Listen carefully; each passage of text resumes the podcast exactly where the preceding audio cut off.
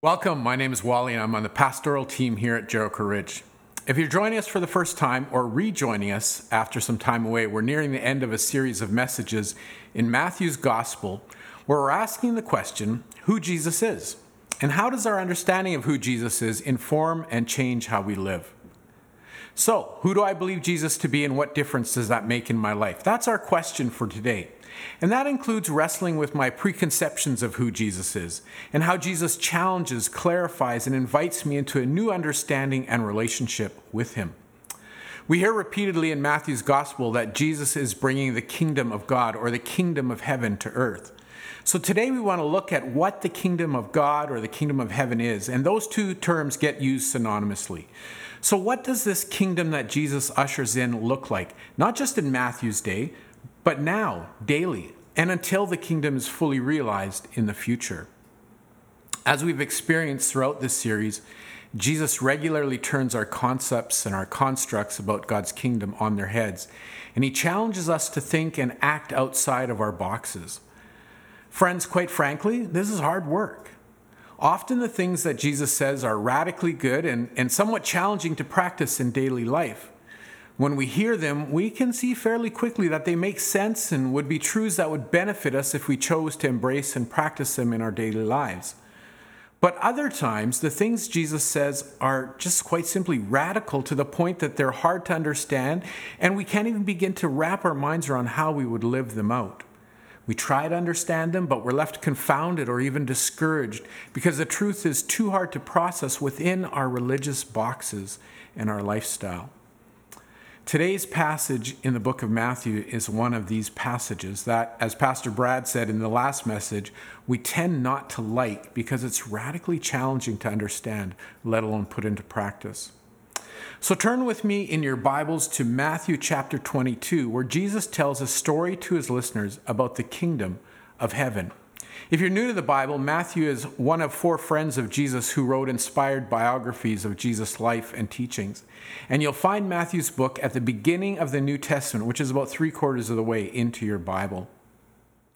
Matthew 22 begins with a parable, which is a story, a form of communication that Jesus often uses to teach a deeper meaning, to get us thinking in a, in a new, a different way. Jesus is saying to his listeners, You thought of something like that, but it's actually like this. And this parable, quite frankly, is a tough one. It's intended to challenge our religious boxes.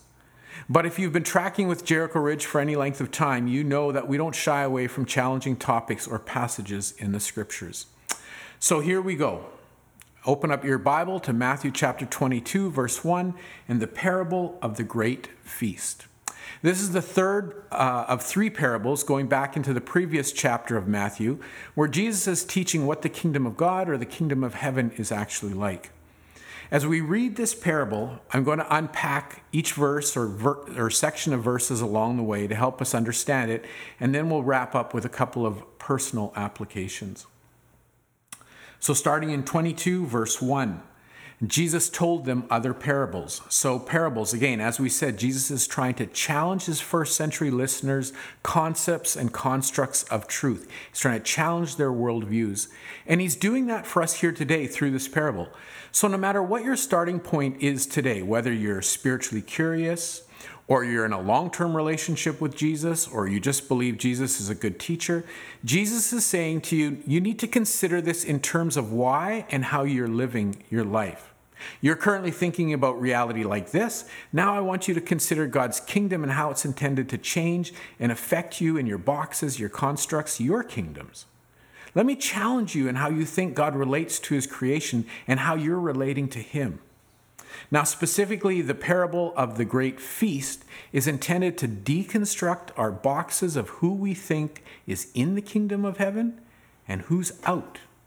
And then, friends, we need to reconstruct how that truth about the kingdom of heaven affects our choices and our lifestyle. Verse 2 of chapter 22, Jesus said, The kingdom of heaven can be illustrated by the story of a king who prepared a great wedding feast for his son. Now, the first thing we need to know is that when Jesus talks about the kingdom, kingdom of heaven, he's not talking about a final destination that we'll only see or can only know when we get there after we die. When Jesus talks about the kingdom of heaven, he's talking about the current and ongoing reign of God and what it's like to live under God's rule, not just in the future, but right now. He's saying this is what it looks like to be a person who comes into the kingdom of heaven, not when you die in the future, but now in the present.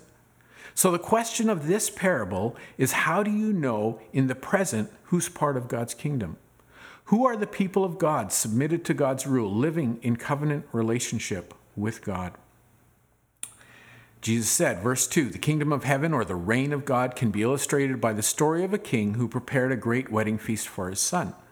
When the banquet was ready, he sent his servants to notify those who were invited, but they all refused to come. So we'll pause there. In this parable, God is the king, his son is Jesus. And God, the king, sends his servants out to invite guests to this great party he's throwing for his son, Jesus. Now, notice that the servants are going out to those people who have already received an invite previously. These people are the nation of Israel, the Jews of the Old Testament in the Bible. And notice that they've already received the invite and that they've already RSVP'd that they're planning on coming to this great wedding banquet. But when the king finally decides that it's time to throw the party, every, invited, every invited guest says, Nope, I'm not going to come.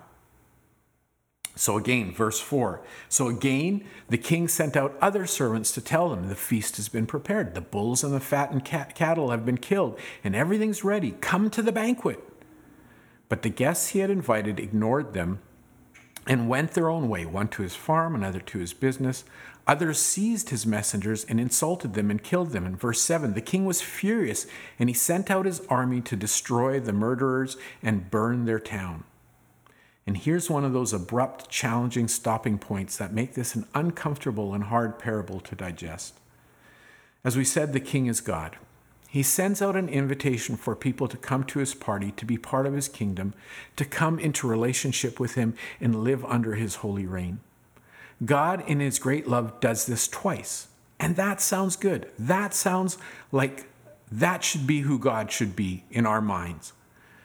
But when the people refuse to come, this invitational and loving God sends his army out, not to invite them again, but to destroy and burn down their city. So, what's going on here? Why does that happen? Well, Jesus is using this parable to tell us that there's a new way of relating to God and that he's finally setting it in motion.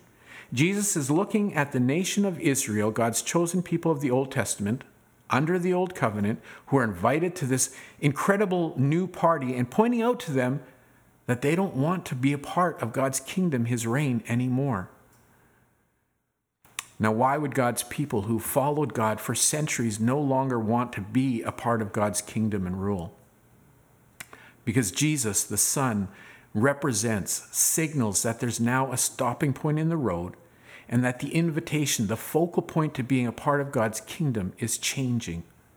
Jesus is initiating a new way that people are going to relate to God. And in the parable, he's telling the Old Testament Jews that they're not responding to this new way. The old covenant, the old way of being in relationship with God, was governed by a law that had become incredibly onerous and out of sync with who God is. The Jewish people had turned relating to God into a solely works based and very confining, restrictive religious box. For example, under the Old Testament law, practicing Jews, even today, are not permitted to work during the Sabbath. To do so would be to offend God, to cut off their means of relating to God. To facilitate that portion of the law, for example, today, you can ride a Shabbat elevator in Israel, which during the period of the Sabbath, the elevator does all the work and automatically stops at every floor so that you don't have to, quote, work on the Sabbath by pushing a button. In other words, to push that elevator button is deemed work that could potentially alienate you from God. Now, that's a modern day example of the rigor uh, and law of the Old Testament that the Israelite teachers had imposed onto a relationship with God. Jesus is coming into that, that religious, relational construct and saying, no more. That way of attempting to relate to God is finished. It's impossible to accomplish because it's reliant on human effort. Now, God is saying, I want you to receive the new covenant via the invitation to meet and accept my son Jesus. Come to this great party. Come to the banquet that the king is throwing in honor of, of his son Jesus, because Jesus is the Messiah, the new way of relating to God. This is actually what the kingdom of heaven, the reign of God, is based on, not the Old Testament way of the law. Rereading verses 4 to 7. So again, the king sent other servants to tell them the feast has been prepared. The bulls and the fattened cattle have been killed, and everything is ready. Come to the banquet. But the guests he had invited ignored them. They went their own way, one to his farm, another to his business. Others seized his messengers and insulted them and killed them. Verse 7 The king was furious, and he sent out his army to destroy the murderers and burn their town. The new invitation to the kingdom of heaven has been initiated, and now, if you don't accept this new invitation, then the parable says God is going to be against you. Not by his choice, but by your choice of ignoring him and clinging to your old ways. And if you persist in refusing the invitation, as we just read about, then God is going to bring his forces to bear upon you, and your old ways will be burned to the ground and decimated. And in fact, 40 years after Jesus spoke this parable, that's exactly what happened when the Roman Empire burned down the Jewish temple in Jerusalem as a, as a representation of God destroying the Jewish constructs of how to relate to God. No longer do you enter the party, the kingdom of heaven, through the law. Now it's through God's Son, Jesus. And so the reality of the parable to this point is God saying that if you reject my invitation, if you reject my Son, Jesus, you will experience the consequences of your choices. And that act of judgment will be seen by the whole world so that everyone will be challenged to reconsider how we relate to God and understand the kingdom of heaven. Friends, for us today, this is a place in the parable to pause and say, okay, what are my religious, my works based ways of trying to relate to God? What boxes do I have that are the only places where God is allowed to exist and where I'll relate to Him? Now, it's probably not going to be in trying to uh, keep the Old Testament laws the way the Jews did, did, but perhaps you're legalistic in other ways, like your scripture reading or prayer or volunteering. You do it to earn favor with God to ensure that you're, quote, in the kingdom. Or perhaps you make sure you do more good deeds in the community than bad so that you can tip the scales in your favor after you die. How do you believe that your religious constructs will earn you favor with God and get you into his kingdom? Maybe I try to convict other people of their sins so that they fit into my understanding of the kingdom of heaven. Am I playing judge and jury on who's good enough to be in and who must certainly be out of God's kingdom? If that's how I think and live, then Jesus is saying, You're rejecting me. You're not accepting me as the way into the kingdom of heaven. You're just like the people who RSVP'd in this par- parable but never showed up. You say you want to be at the party, but you never actually enter into God's party, into God's kingdom, God's reign. You actually never meet and accept me, Jesus, as the focal point of the kingdom of heaven. And the consequences are that you're now against me, and God's power and judgment will be brought to bear against you. Why? Because God is somehow now a mean God? No. Because God is so loving that he wants everyone else to know that they should not follow in your footsteps. John 3:16 For this is how God loved the world he gave his one and only Son so that everyone who believes in him will not perish but have eternal life. And if your example, if my example is leading people away from Jesus and the kingdom of heaven, then God in his great love for humanity will come against you so that others won't follow you or me in that. Friends, talk about turning not just the Jewish, but any religious works based constructed kingdoms on their heads. This is a parable that extends into the present and turns our personal religious boxes upside down. It challenges us to reconsider the truth that we must accept, not just once, but daily, moment by moment, that Jesus, God's Son, is the only way into the kingdom of heaven. And anything I do to minimize or negate that positions me against God. Friends, we need to sit with God and honestly evaluate how our beliefs, our lifestyle reject his invitation into the kingdom of heaven through the person and the grace that is Jesus Christ. We need to pray, Lord, reveal to me how am I standing in opposition to you and your reign in my life and in the world. That's a hard conversation to have with yourself and God. So if you want someone to process this with, one of our pastoral team would welcome that conf- confidential conversation. If you're watching live on our Church Online platform right now, you can click the prayer button and talk with someone right now. Otherwise, you can always reach out to us anytime at prayer at jerichoridge.com. Friends, we'd love to meet with you and have this conversation. Let's keep reading in Jesus' parable, verse 8. And the king said to his servants, The wedding feast is ready, and the guests I invited aren't worthy of the honor. Now go out to the street corners and invite everyone you see. So the servants brought in everyone they could find, good and bad alike, and the banquet hall was filled with guests.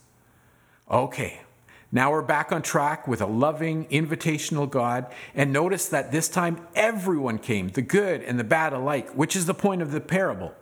In your religious box, you think those people are in, these people are out because of how they think and act and live. And God says, I want everyone in. So go and gather everyone and bring them to my party, including all the people who were deemed unworthy by the Jewish nation who I invited, but who rejected me. What incredible mercy. God pursues everyone. It's not about who keeps the rules or is good enough. In fact, those that thought they were good enough, were religious enough to be in, are actually unworthy to be at the party because they reject Jesus as the Son of God, as the new focal point of the kingdom, of the party. And now the invite is going out to everyone. So the wedding hall in verse 10 is finally packed with guests. And we're back on track for a great story with a happy ending. God inviting everyone into the kingdom of heaven, which is his reign through the person and grace of his son Jesus Christ. But the story doesn't end on that happy note. Verse 11 When the king came in to meet the guests, he noticed a man who wasn't wearing the proper clothes for a wedding. Friend, he asked, how is it that you are here without wedding clothes? But the man had no reply. So we have a loving, invitational God with a packed house, and all of a sudden, he's making a scene. And he's singling out this one man. And notice that the man has no reply or defense. This is significant. The man could have said that he didn't own wedding clothes. He could have said, King, you just invited me from out on the street and I, and I showed up right away. So, how could I possibly have appropriate wedding clothes with me? Can you help me?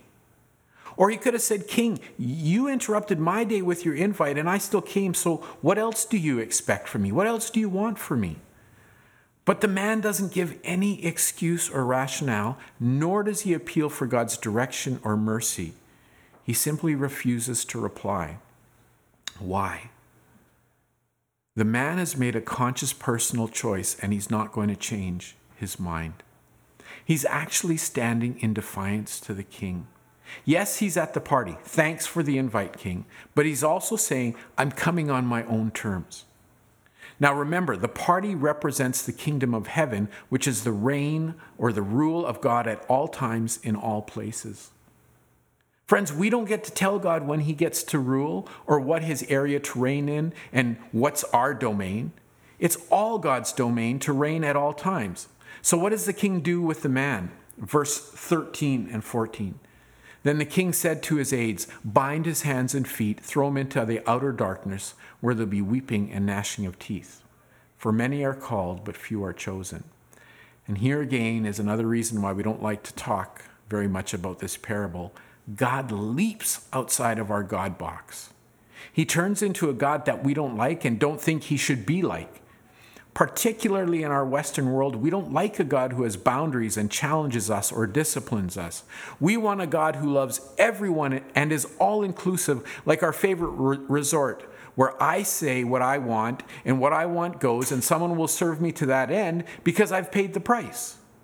We want God to be our server who's ready when we decide to call on Him, and then He provides what we ask of Him.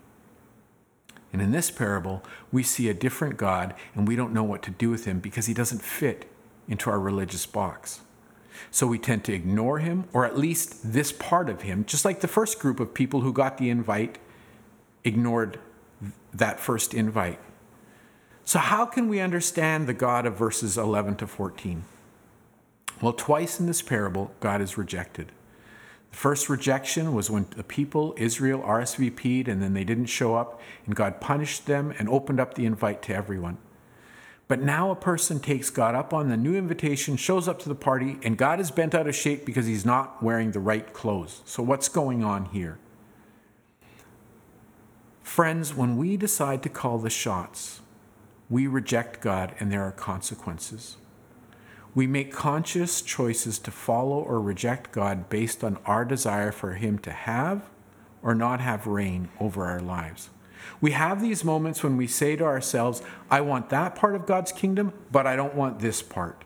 We say to God, I like your idea of a party, and I'm in, I'm coming, but I think the party should look like this, and I'm going to signal to everyone by what I wear or don't wear that I have a different opinion than you on the parameters of this party. And in saying that, we're saying that we want to live according to our rules, our design. We're saying that we're not fully with you, God.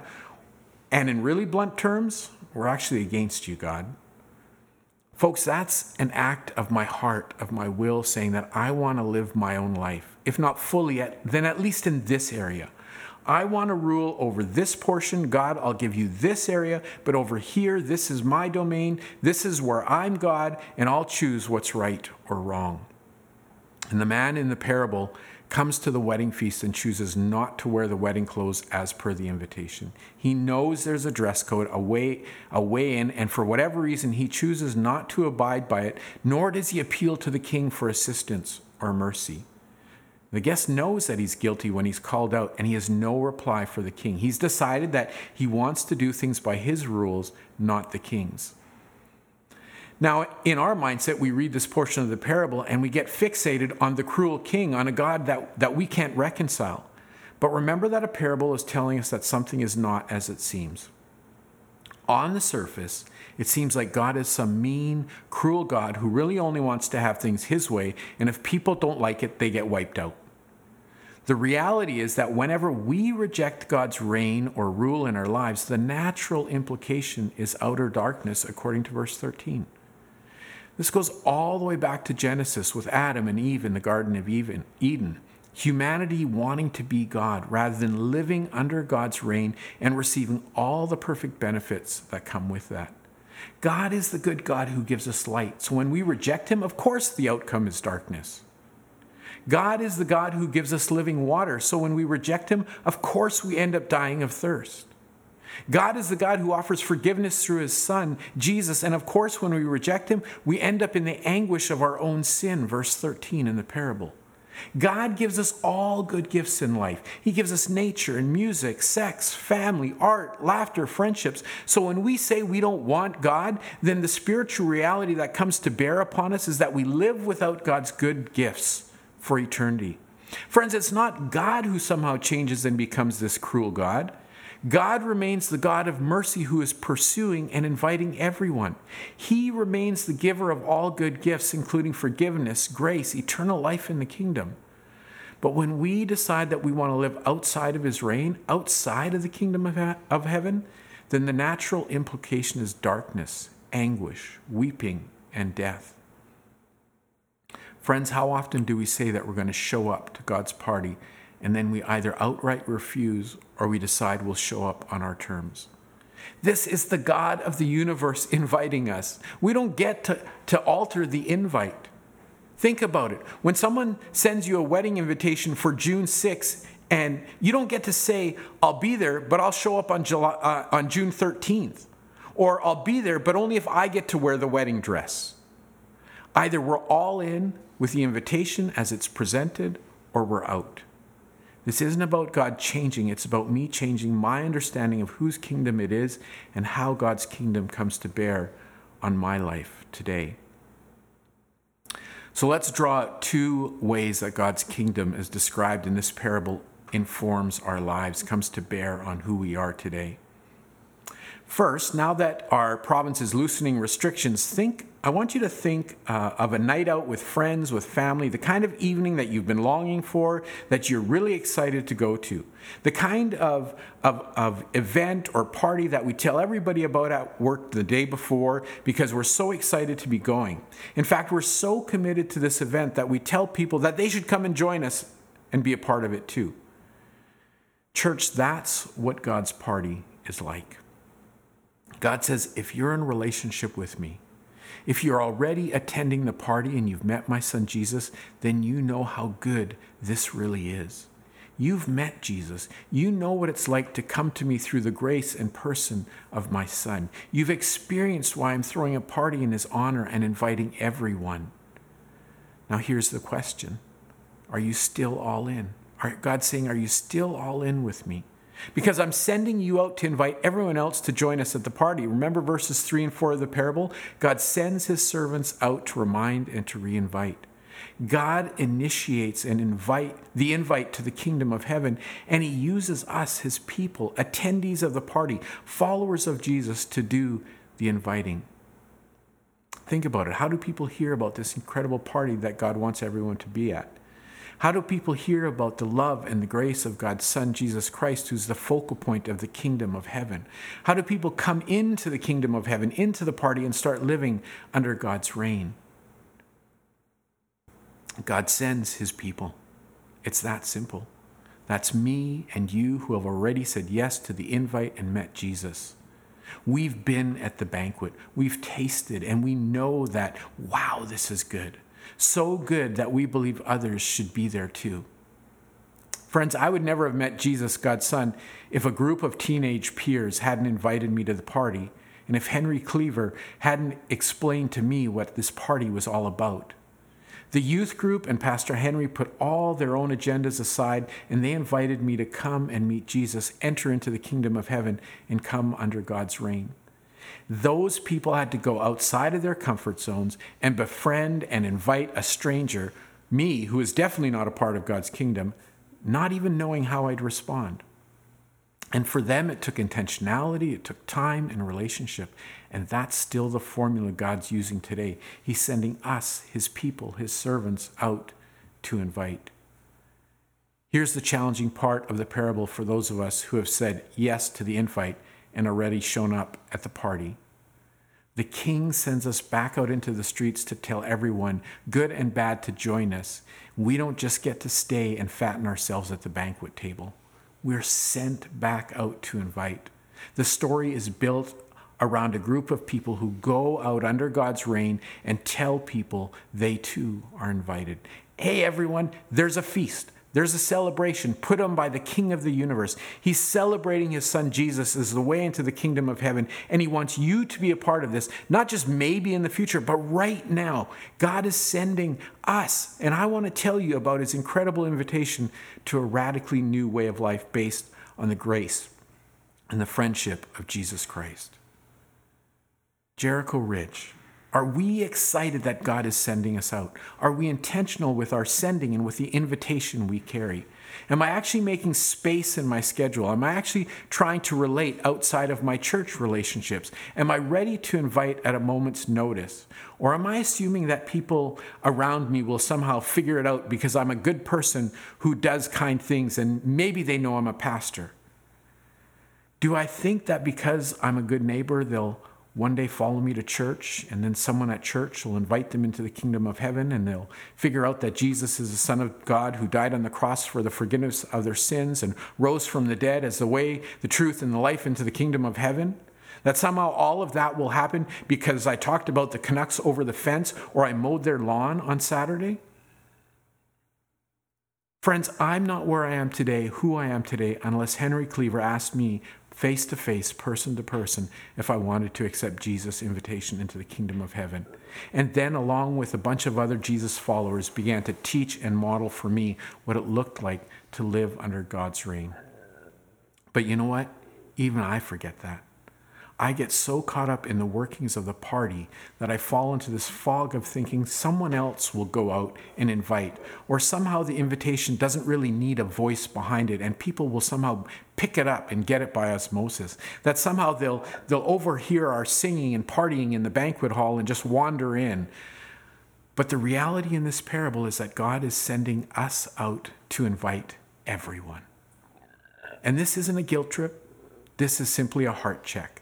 This is asking myself, asking yourself if we're all in on the reign of God in our lives. This is asking if what we've experienced in Jesus as God's Son, the Messiah, is still worth telling others about. And if you're listening to all this and you're wondering if the invitation might be intended for you, the answer is yes. Absolutely.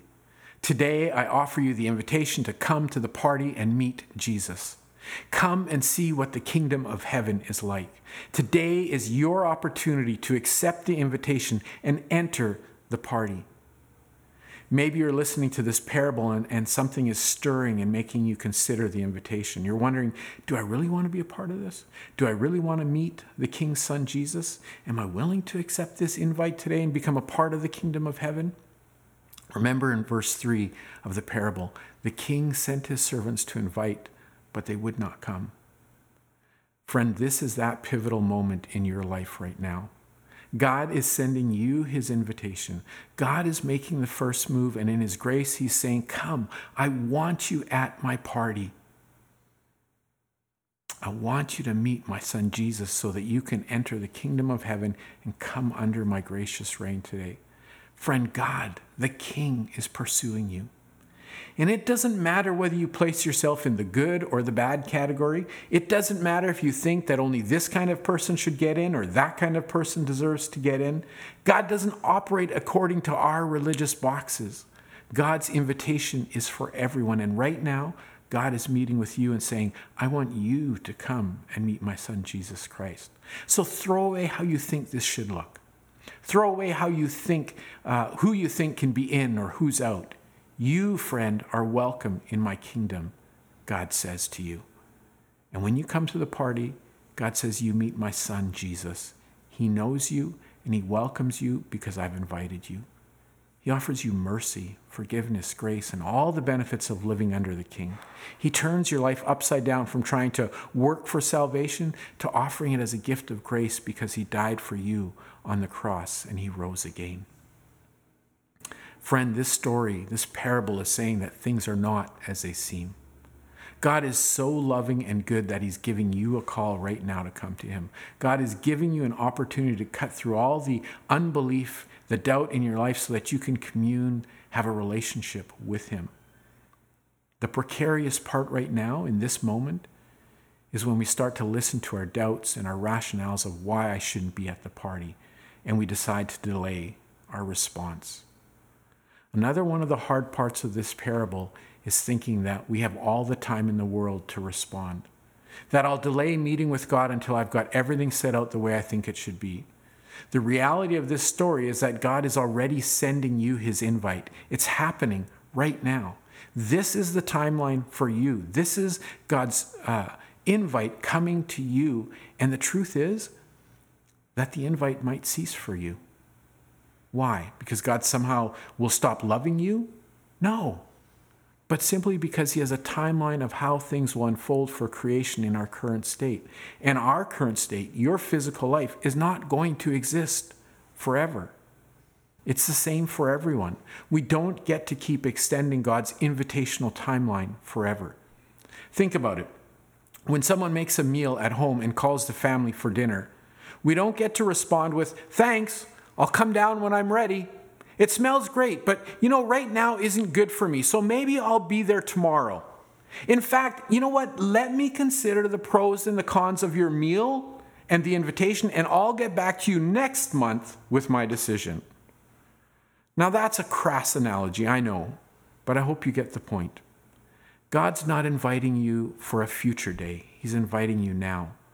So, friend, don't assume that you'll have next week or next year to consider the invitation. You need to consider your life today and ask yourself if Jesus is the person you should come and meet. And as I said to the church earlier, this is not a guilt trip. It's sobering because it's a matter of the heart that needs your attention, which is part of what a parable is intended to do. It's intended to get our attention in the now, in the present. God, in His grace, is giving you His invitation. Now, friend, is the time to accept the invitation to God's party, to the kingdom of heaven. It comes back to that question I asked at the very beginning Who do you believe Jesus is, and what difference does that make in your life today? The invitation to the kingdom of heaven comes to us in the person of Jesus, who's the centerpiece of the party, and he's waiting. He's expecting you to come and join him. So throw away your preconceived religious boxes. Things are not as they seem. The way into the kingdom of heaven is to say yes to God's invitation and come meet Jesus. He wants you to come and experience his love and grace today. If you're watching live on our interactive digital platform, then you can click the I commit my life to Jesus button. And that signals to us that you want to meet Jesus. And then I encourage you, click the next button that appears and join one of our pastoral staff in the confidential prayer room. Why? This is your opportunity to tell someone that you're entering the party. And for lack of better terms, you'll want a friend at the party to help you know how best to enjoy the party. And if you're watching a recording of this message, then I would invite you to email us at prayer at jerichoridge.com or call our church office at 604 629 7804. And one of our pastoral staff will welcome you into the party and help you with next steps.